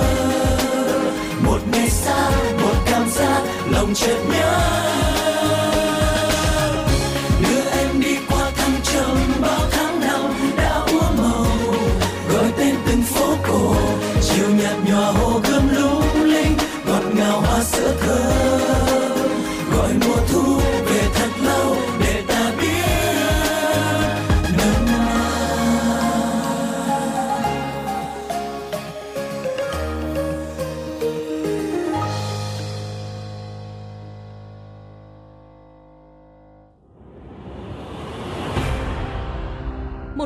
Có bề dày truyền thống gần 30 năm. Một khởi đầu của các diva làng nhạc Việt. Là bệ phóng cho nhiều tài năng âm nhạc. Tiếng hát truyền hình Hà Nội đã trở lại mùa thi 2023 với tên gọi Tiếng hát Hà Nội. Với 4 vòng thi, bắt đầu từ ngày 20 tháng 9 năm 2023, các thí sinh từ khắp mọi miền Tổ quốc sẽ được thử sức tranh tài trong 3 phong cách âm nhạc: thính phòng, dân gian, nhạc nhẹ, với cơ hội được vinh danh và tỏa sáng. Vòng chung kết được tổ chức ngày 28 tháng 10 năm 2023 tại thủ đô Hà Nội. Giải nhất cuộc thi trị giá 200 triệu đồng. Các giải nhì, giải ba và giải chuyên đề đều có giá trị cao và được các nhà tài trợ trao thêm những giải thưởng đặc biệt. Tiếng hát Hà Nội 2023, một cuộc thi, một cơ hội so tài và tỏa sáng. Đăng ký dự thi thật dễ dàng trên ứng dụng Hà Nội On từ ngày 29 tháng 8 đến ngày 20 tháng 9 năm 2023. Tiếng hát Hà Nội chắp cánh cho các tài năng. Quý thính giả đang quay trở lại với truyền động Hà Nội trưa cùng Quang Minh và Thu Minh và ngay bây giờ tiếp tục sẽ là những tin tức đáng quan tâm chúng tôi xin được gửi đến quý thính giả. Ngày 11 tháng 9, thông tin từ Trung tâm Kiểm soát Bệnh tật CDC Hà Nội cho biết, trong tuần qua trên địa bàn thành phố đã ghi nhận thêm một trường hợp tử vong do sốt xuất huyết và là ca tử vong thứ ba kể từ đầu năm đến nay. Bệnh nhân vừa tử vong là nữ 20 tuổi ở huyện Quốc Oai. Bệnh nhân này xuất hiện triệu chứng sốt cao, mệt mỏi, đau người từ ngày 28 tháng 8, tự mua thuốc uống tại nhà. Khoảng 3 ngày sau do tình trạng không đỡ, gia đình mời nhân viên y tế tư nhân đến nhà truyền dịch cho bệnh nhân. Sau truyền dịch có giảm sốt nhưng người còn mệt, Kết quả xét nghiệm tại văn phòng Melatech ở thị trấn Quốc Oai cho thấy nữ bệnh nhân dương tính với sốt xuất huyết đanh NS1. Sáng ngày 3 tháng 9, bệnh nhân có biểu hiện tức ngực, khó thở, mệt mỏi, được gia đình đưa đến khám và điều trị tại Bệnh viện Đa khoa huyện Quốc Oai. Đến 22 giờ ngày 3 tháng 9, tình trạng bệnh nhân không cải thiện và được chuyển đến Bệnh viện Bệnh nhiệt đới Trung ương. Tại đây bệnh nhân được điều trị tích cực, đặt nội khí quản thở máy lọc máu, duy trì thuốc vận mạch nhưng tình trạng không cải thiện. Bệnh nhân đã tử vong vào ngày 4 tháng 9. CDC Hà Nội nhận định số ca mắc sốt xuất huyết vẫn đang có xu hướng gia tăng và diễn biến phức tạp trong các tuần tới. Tình hình dịch sốt xuất huyết trên địa bàn huyện Phú Xuyên đang diễn biến phức tạp. Số ca mắc tăng nhanh, số ca mắc cao từ 6 trên 30 quận huyện thị xã. Đến ngày 11 tháng 9, toàn huyện đã ghi nhận gần 500 ca mắc sốt xuất huyết tại 25 xã thị trấn. Số ca mắc tăng 4,8 lần so với cùng kỳ năm trước. Để phòng chống dịch hiệu quả, theo đó, Phó Chủ tịch Ủy ban nhân dân huyện Phú Xuyên Nguyễn Mạnh Huy huyện tập trung xác định các điểm nóng khu vực có nguy cơ bùng phát dịch, thực hiện phun hóa chất diện rộng, đặc biệt đối với 6 ổ dịch nhanh chóng khống chế, hạn chế thấp nhất ca mắc, kiên quyết xử lý đối với các hộ gia đình, cơ quan, đơn vị. Còn để tồn tại yếu tố nguy cơ gây dịch sốt xuất huyết, về vấn đề này, Bí thư huyện ủy Phú Xuyên Nguyễn Xuân Thanh đề nghị các cấp ủy, đảng, chính quyền, mặt trận tổ quốc và các tổ chức chính trị xã hội từ huyện đến cơ sở cần xác định công tác phòng chống dịch sốt xuất huyết là nhiệm vụ cấp bách quan trọng hàng đầu trong thời điểm hiện nay với phương châm chống dịch như chống giặc, huy động sự vào cuộc của cả hệ thống chính trị, phát huy sức mạnh đại đoàn kết toàn dân, tạo sự đồng thuận và ủng hộ của nhân dân. Năm 2023, dịch sốt xuất huyết trên địa bàn quận Long Biên đến sớm hơn và số mắc tăng cao hơn so với cùng kỳ năm trước. Trung tâm Y tế quận đã chủ động phân tích, đánh giá sớm tình hình dịch bệnh, từ đó có biện pháp phòng chống sốt xuất huyết một cách hiệu quả, phối hợp với chính quyền các địa phương triển khai chiến dịch vệ sinh môi trường, diệt bọ gậy và duy trì thường xuyên vào thứ bảy hàng tuần. Số hộ gia đình được kiểm tra thực hiện vệ sinh môi trường đạt 97,8% tại hơn 1.600 khu vực trọng điểm nguy cơ cao. Trung tâm tăng cường công tác giám sát ca bệnh hai lần một tuần tại cộng đồng, cơ sở khám bệnh chữa bệnh triển khai giám sát dịch tễ để đánh giá các chỉ số nguy cơ về bọ gậy, mỗi truyền bệnh một lần một lần một tuần. Đặc biệt 100% các ca bệnh ổ dịch được điều tra dịch tễ khoanh vùng, xử lý kịp thời. Trung tâm cũng đã tổ chức 3 lớp tập huấn chuyên môn về phòng chống sốt xuất huyết, kỹ năng giám sát vệ sinh môi trường diệt bọ gậy cho nhân viên y tế tại 14 trên 14 phường, tập huấn chẩn đoán và điều trị sốt xuất huyết cho đội ngũ y bác sĩ tại các phòng khám đa khoa và trạm y tế phường. Từ đầu năm đến nay, toàn quận Hà Đông ghi nhận 364 bệnh nhân sốt xuất huyết với 26 ổ dịch. Số ca mắc mới cao tập trung tại một số phường Yên Nghĩa 52 ca, Biên Giang 49 ca, Phú Lãm 45 ca. Tình hình môi trường tại một số khu vực chưa bảo đảm, chỉ số bọ gậy cao vượt ngưỡng quy định để hạn chế phát sinh ổ dịch mới, ca mắc mới. Phòng y tế, Trung tâm y tế quận Hà Đông phối hợp với Ủy ban nhân dân các phường triển khai quyết liệt, có hiệu quả các chiến dịch vệ sinh môi trường, diệt bọ gậy, phun hóa chất diệt muỗi truyền bệnh, đặc biệt tập trung các phường có nguy cơ cao, Yên Nghĩa, Biên Giang, Phú Lãm. Trung tâm y tế quận chỉ đạo các trạm y tế tổ chức ngay công tác khám phân loại bệnh nhân sốt xuất huyết tại phường có số bệnh nhân sốt xuất huyết tăng cao, cử bác sĩ, điều dưỡng, kỹ thuật viên tăng cường cho trạm y tế, đảm bảo về chuyên môn đáp ứng nhu cầu điều trị cho người bệnh tại cơ sở, xử lý dứt điểm các ổ dịch mới phát sinh, không để tình trạng ổ dịch kéo dài và lan rộng. Chiều ngày 11 tháng 9, Cục Y tế Dự phòng Bộ Y tế đã có văn bản gửi Giám đốc Sở Y tế tỉnh Vĩnh Phúc đề nghị đánh giá kết luận nguyên nhân tử vong sau khi trên các phương tiện truyền thông có đưa tin về hai trẻ sơ sinh tai biến nặng sau tiêm vaccine Xin lỗi quý vị, sau tiêm chủng vaccine viêm gan B ngày 10 tháng 9 tại Bệnh viện Sản Nhi Vĩnh Phúc, trong đó một trường hợp đã tử vong. Cục Y tế Dự phòng đề nghị Sở Y tế chỉ đạo các đơn vị liên quan khẩn trương triển khai điều tra, họp hội đồng tư vấn chuyên môn, đánh giá nguyên nhân tai biến nặng trong quá trình sử dụng vaccine để đánh giá kết luận về trường hợp này, triển khai các hoạt động khắc phục sự cố và báo cáo theo quy định. Bộ Y tế cũng yêu cầu ra soát lại toàn bộ quy trình tiêm chủng và xử trí phản ứng sau tiêm chủng để chấn chỉnh hoạt động tiêm chủng trên địa bàn và tổ chức tập huấn lại cho cán bộ tham gia công tác tiêm chủng trên địa bàn trong trường hợp cần thiết để đảm bảo thực hành tiêm chủng an toàn theo quy định. Trước đó ngày 10 tháng 9, hai bé trai một ngày tuổi tiêm vaccine phòng viêm gan B tại bệnh viện Sản Nhi Vĩnh Phúc. Đến trưa thì có biểu hiện bất thường, một trẻ tử vong, trẻ còn lại đang theo dõi tích cực tại bệnh viện Nhi Trung ương, hiện đã qua cơn nguy kịch. Và vừa rồi là một số những tin tức đáng quan tâm có trong buổi trưa ngày hôm nay. Còn ngay bây giờ thì xin được quay trở lại với không gian âm nhạc. Vừa rồi thì Quang Minh và Thu Minh có nhận được một yêu cầu âm nhạc đến từ một vị thính giả có nick Facebook là Bùi Phương Lưu uh, thông qua fanpage của chương trình ca khúc Dư âm, một sáng tác của nhạc sĩ Nguyễn Văn Tý. Mời quý vị thính giả chúng ta cùng lắng nghe. đêm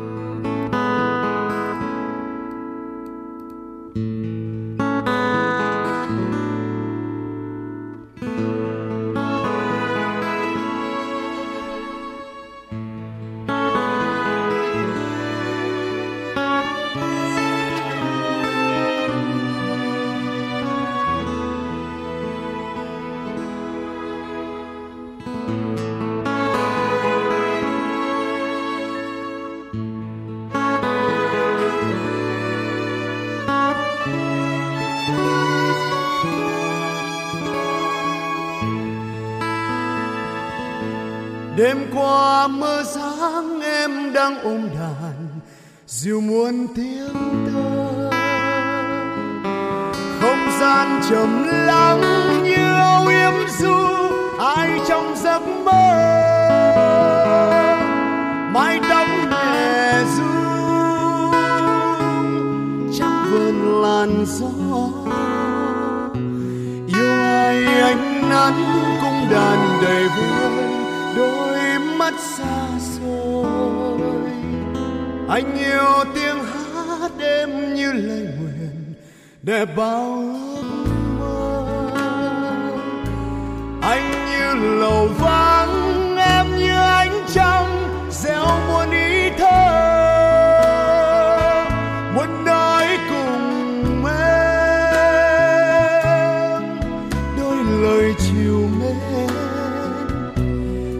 anh băng giá đang ngày ngùng câu năm tháng mong chờ. Hẹn em từ muôn kiếp trước, nhớ em, mấy thua bạc đầu. Anh đã âu sầu vì đường tơ vương vấn anh để cung đàn đưa em về đâu.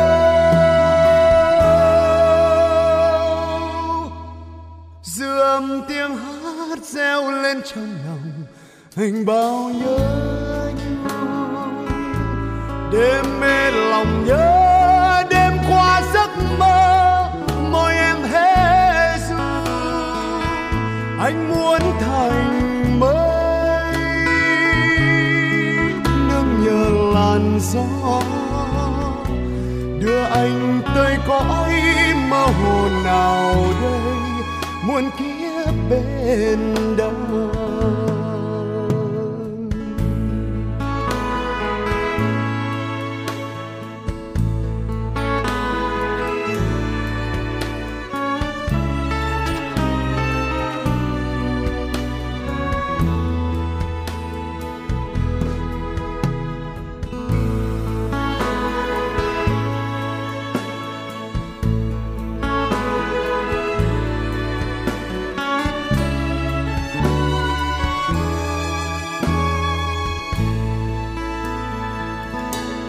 đêm qua mơ dáng em đang ôm đàn, dịu muôn tiếng tơ.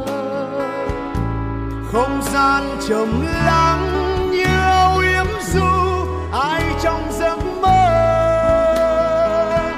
Mái tóc nhẹ du trong vườn làn gió. Yêu ai ánh nắng cũng đàn đầy vui đôi mắt xa xôi.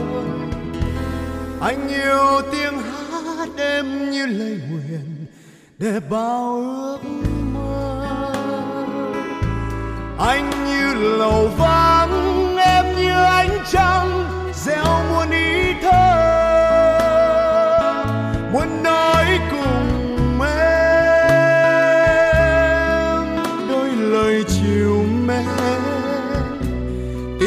Tim giá đang ngày ngùng câu, năm tháng mong chờ. Hẹn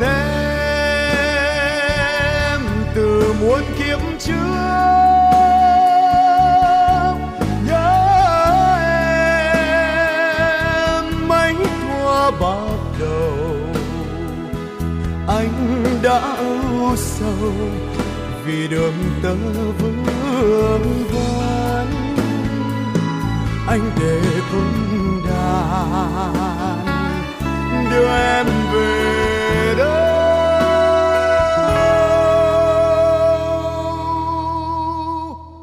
Dư âm tiếng hát reo lên trong lòng anh bao nhớ nhung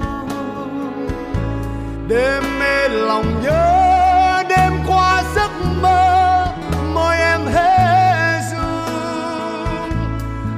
cuốn muốn thành mây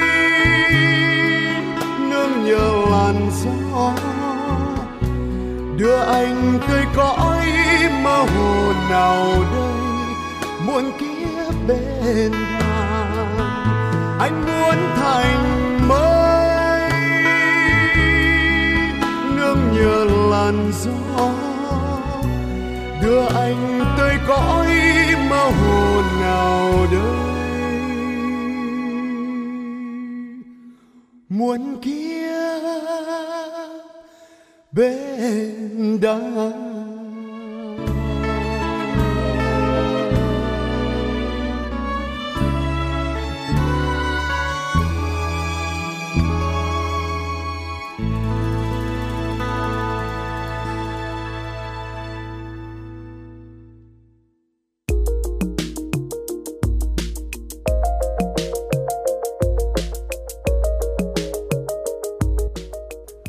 Đài Hà Nội hôm nay có gì hấp dẫn nào?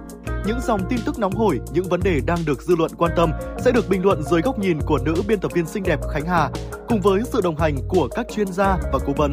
Hà Nội tin mỗi chiều phát hành lúc 18 giờ hàng ngày trên 5 nền tảng app Hà Nội On, web Hà Nội Online.vn, Apple Podcast, Spotify, Google Podcast.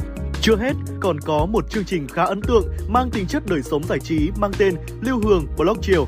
Phát hành mỗi ngày lúc 18 giờ 15 phút. Biên tập viên Lưu Hương sẽ chia sẻ cùng quý vị và các bạn những câu chuyện nhỏ nhưng mang đầy ý nghĩa từ đời sống. Và đặc biệt, có cả những ca khúc do chính biên tập viên Lưu Hương thể hiện cùng với guitar. Cùng với đó, còn có một chương trình vô cùng hấp dẫn mang tên Đọc truyện đêm khuya. Lên sóng lúc 22 giờ hàng ngày, những tác phẩm hay trong chương trình Đọc truyện đêm khuya sẽ là người bạn đồng hành cùng bạn đi qua những đêm dài.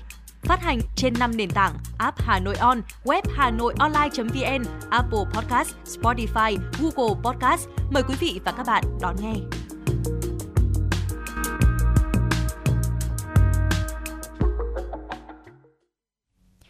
Mời quý vị chúng ta sẽ cùng tiếp tục đến với những tin tức đáng chú ý do biên tập viên Kim Oanh thực hiện.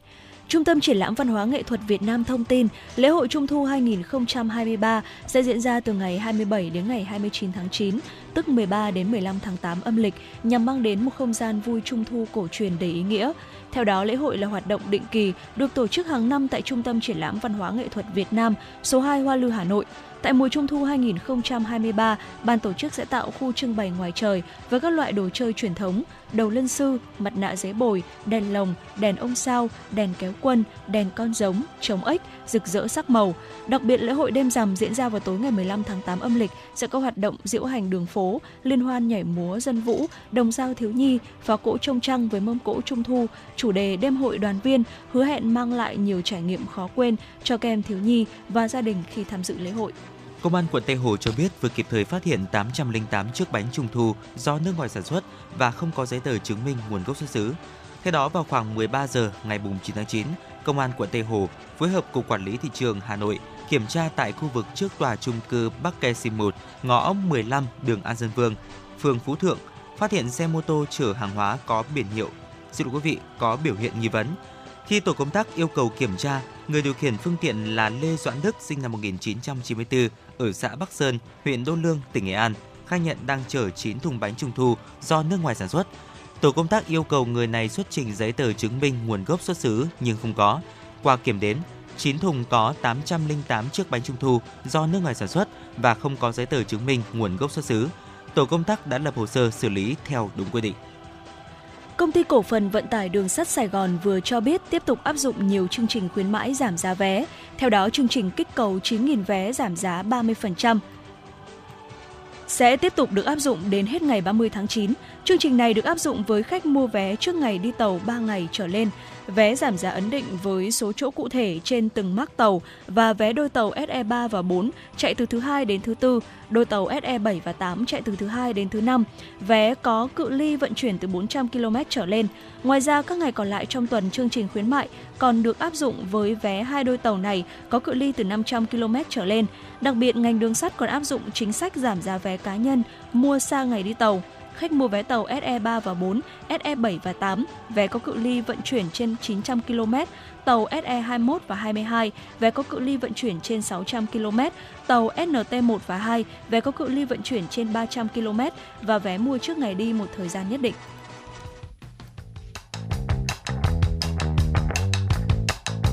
Bản tin giao thông Hà Nội, một bản tin chuyên biệt về giao thông những vấn đề dân sinh bức xúc liên quan đến công tác tổ chức giao thông, trật tự an toàn giao thông, tình hình giao thông tại các nút giao thông trọng điểm trên địa bàn thành phố sẽ được các phóng viên Đài Hà Nội cập nhật liên tục, nhanh chóng, chính xác từ hiện trường một cách chân thực. Cùng với đó là những ý kiến phân tích, đánh giá khách quan đa chiều của các chuyên gia, các nhà quản lý trong lĩnh vực an toàn giao thông và đô thị. Bản tin giao thông Hà Nội, kênh thông tin hữu hiệu kết nối người dân với cơ quan quản lý, lực lượng chức năng phát sóng 17 giờ hàng ngày trên kênh 1 truyền hình Hà Nội. Mời quý vị và các bạn đón xem.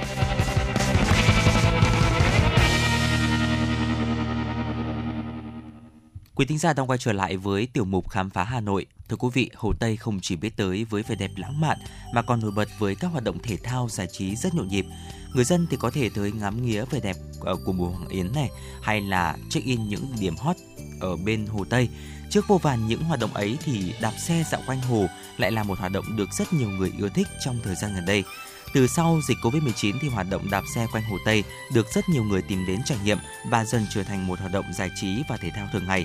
Và nhất là khi mới đây thì ở xung quanh khu vực Hồ Tây cũng như là trên khu phố của Hà Nội thì cũng đã có những địa điểm để chúng ta có thể là có những trạm xe uh, thuê xe rất là tiện lợi để chúng ta có thể là khám phá Hà Nội của chúng ta. Dạ vâng ạ. Và uh, thưa quý vị uh, uh, với khoảng uh, 20 km đường ven hồ người đạp xe có thể dùng lại bất cứ đâu dừng lại bất cứ đâu để có thể ngắm nhìn tận hưởng khung cảnh thơ mộng của hồ tây. Ừ. và rất là nhiều người thường đạp xe vào những ngày cuối tuần như là ở trích xài quảng an vệ hồ. Và đây là những cái cung đường rất là quen thuộc. Dừng lại một lúc ở đường quảng an thì chúng ta có thể ngắm trọn cái khoảnh khắc hoàng hôn buổi chiều còn rất là nhiều những cái đoạn đường đẹp nữa mà đi xe máy hay là ô tô thì khó dừng lại được lâu. Không chỉ vậy mà hoạt động này còn rất là văn minh và bảo vệ môi trường. Do đó, càng nhiều người ưa thích đạp xe ngắm hồ Tây là điều rất dễ hiểu. Không như những bộ môn khác thì đạp xe ờ, còn ờ, rất là phù hợp với ờ, nhiều đối tượng từ trẻ em, thanh niên hay là người già thì đều tìm được niềm vui từ những lần đạp xe quanh hồ. Giờ đây thì không khó để bắt gặp những chiếc xe đạp đủ màu sắc thong dong trên những con đường quanh hồ. Dạ vâng ạ, thưa quý vị và cũng như chúng tôi cũng vừa chia sẻ đấy ạ. Từ sau khi đại dịch Covid-19 qua đi thì nhu cầu thể dục thể thao, du lịch tại chỗ của người dân tăng rất là cao. Nắm bắt được xu hướng này thì ngày càng nhiều cửa hàng cho thuê xe đạp mọc lên ở Hồ Tây. Giá thuê thì cố định một ca từ 3 cho đến 4 tiếng là 40.000 đồng đối với ngày thường và 50.000 đồng đối với ngày cuối tuần và ngày lễ. Còn xe đạp đôi là 100.000 đồng ngày thường và 120.000 đồng ngày cuối tuần. Khách đến thuê thì chỉ cần để lại chứng minh nhân dân, nếu đi xe máy tới thì cũng sẽ có dịch vụ trông xe và không thu thêm phí. Và vừa rồi thì uh, ờ, TNGO thưa quý vị cũng đã có dịch vụ thuê xe với giá rất là hợp lý đúng không ạ? Ừ. Uh, 5.000 đồng cho 30 phút và 10.000 đồng cho 30 phút đối với xe đạp điện trợ lực và chúng ta hoàn toàn có thể là sử dụng những uh, cái phần mềm rất là hiện đại trên điện thoại qua mã QR cũng thanh dạ. toán trực tuyến thôi để chúng ta có thể dễ dàng có một chiếc xe để có thể uh, lượn phố không chỉ là Hồ Tây đâu ạ mà bốn uh, quận trung tâm ở Hà Nội cũng đã um, phủ những cái trạm sạc, những cái trạm để chúng ta có thể là thuê xe rất là tiện lợi. Dạ vâng ạ và mong rằng là uh, với những cái ờ, gợi ý này thì uh, quý vị thính giả uh, chúng ta sẽ có cho mình thêm được một cái sự lựa chọn À, trong những cái thời gian rảnh thì chúng ta có thể lựa chọn đạp xe ngắm cảnh hồ tây quý vị nhé. Đặc biệt khi mà hà nội đang bước vào những cái ngày trong một cái mùa đẹp nhất ở trong năm. Dạ vâng ạ còn nếu quý vị thính giả chúng ta có những trải nghiệm nào về hoạt động này hay là có những ở trải nghiệm nào, những chia sẻ nào liên quan đến những điểm đến, những trải nghiệm ở Hà Nội thì cũng có thể tương tác cùng với chúng tôi thông qua hai kênh tương tác quen thuộc, đó chính là số điện thoại 024 3773 6688 và fanpage FM 96 Thời sự Hà Nội. Còn ngay bây giờ thì xin được quay trở lại với không gian âm nhạc của FM 96.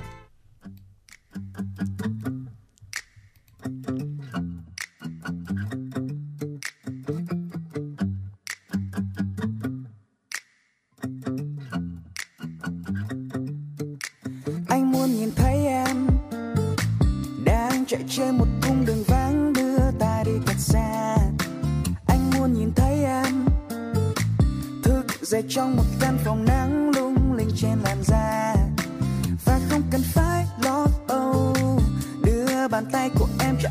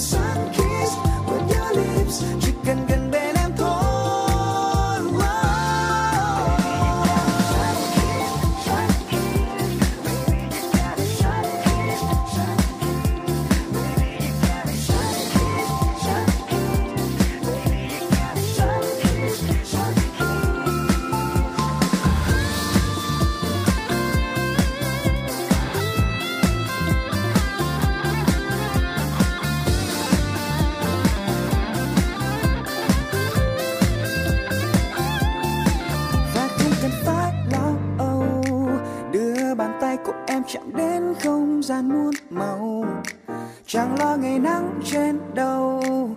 Theo anh đi mình là cả khắp thế gian chẳng sao đâu.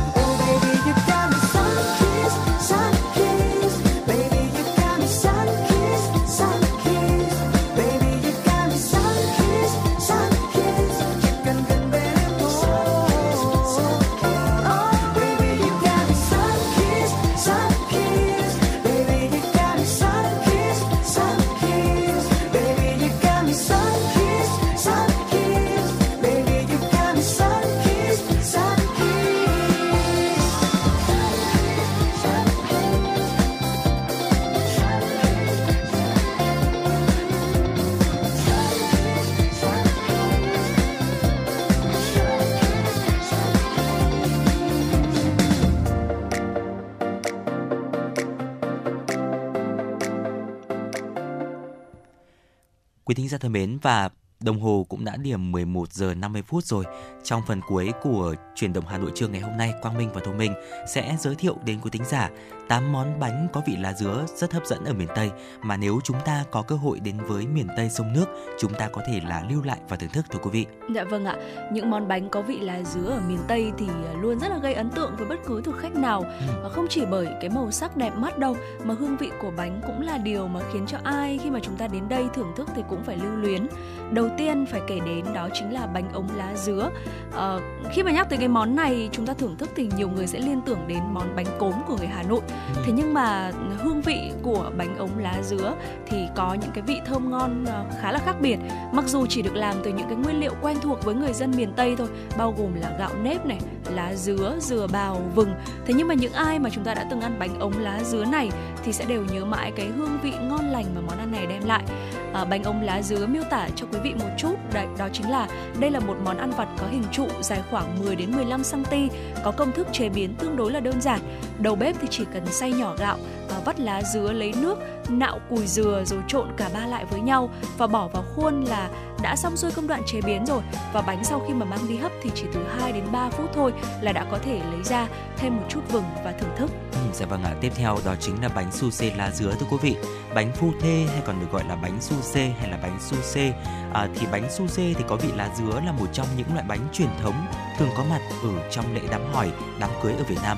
Món bánh này thì ờ, xuất hiện trong đám cưới với ý nghĩa là tượng trưng cho sự trung thủy, tác hợp thành đôi của hai người nên là có tên là phu thê, có nghĩa là vợ chồng đấy ạ. Bánh su xê thì được có màu xanh đẹp mắt là bởi làm từ lá dứa với nhân bên trong giòn ngọt béo của cùi dừa và vị ngọt từ phần đỗ xanh mềm. Khi ăn món bánh có vị lá dứa này thì chúng ta có thể cảm nhận được độ dẻo này mịn và vị ngọt rất là dễ chịu. Đặc biệt là ngon hơn khi mà chúng ta ở nhâm nhi cùng với một tách trà nóng. Dạ vâng ạ.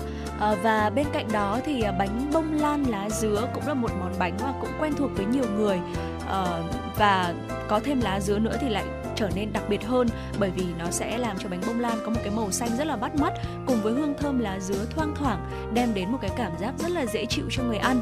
Bánh có vị mềm xốp ngọt cho nên là vô cùng dễ ăn. Ừ. ngoài ra thì à, món à, bánh lọt lá dứa cũng là một gợi ý tiếp theo chúng tôi muốn gửi tới cho quý vị. Ờ, nếu như mà ai là người con của vùng đất miền Tây thì chắc hẳn là chúng ta đã từng thử qua cái món bánh lọt sợi ngắn mềm thơm thơm mùi lá dứa này rồi. Và đây cũng chính là món bánh mà có vị lá dứa được nhiều người săn đón trong những ngày uh, mà trời hơi oi bức. Bánh được làm từ bột kèm với lá dứa cho nên là nó sẽ có màu xanh bắt mắt.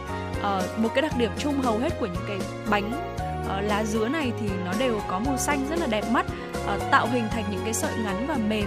Và bánh lọt thì thường được ăn chung với nước cốt dừa này nước đường có hương vị ngọt béo uh, và cho thêm một ít lá và một cái món tiếp theo, một cái bánh à, một cái ờ, loại bánh tiếp theo mà con mình cũng rất là yêu thích đó chính là bánh bò nướng lá dứa thưa quý vị.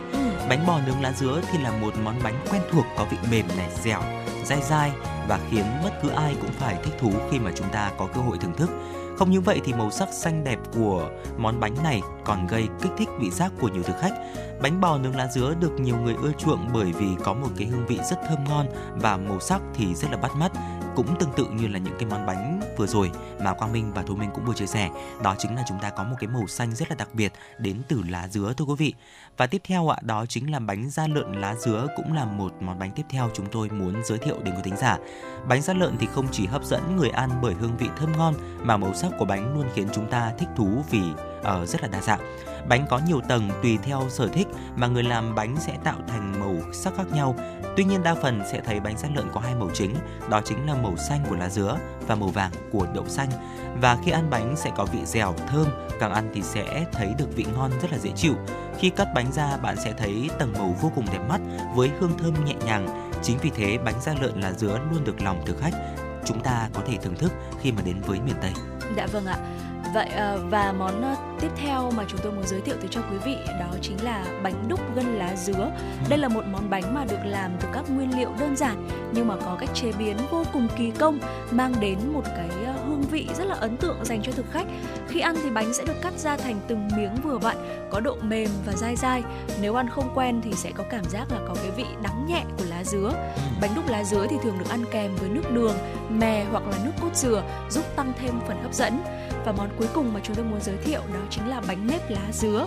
À, đây là một cái sự kết hợp hoàn hảo giữa vị dẻo dai của nếp bùi bùi và giòn của đậu phộng mùi thơm của lá dứa hòa trong vị béo của nước cốt dừa mang đến cho chúng ta một cái món ăn à, khá là lạ miệng thế nhưng mà cũng rất là thơm ngon. Bên ngoài của chiếc bánh thì được phủ một cái lớp dừa nạo trông rất là hấp dẫn và khi mà ăn thì chúng ta sẽ cảm nhận được rằng là bánh nó sẽ có một cái vị ngọt vị béo thơm.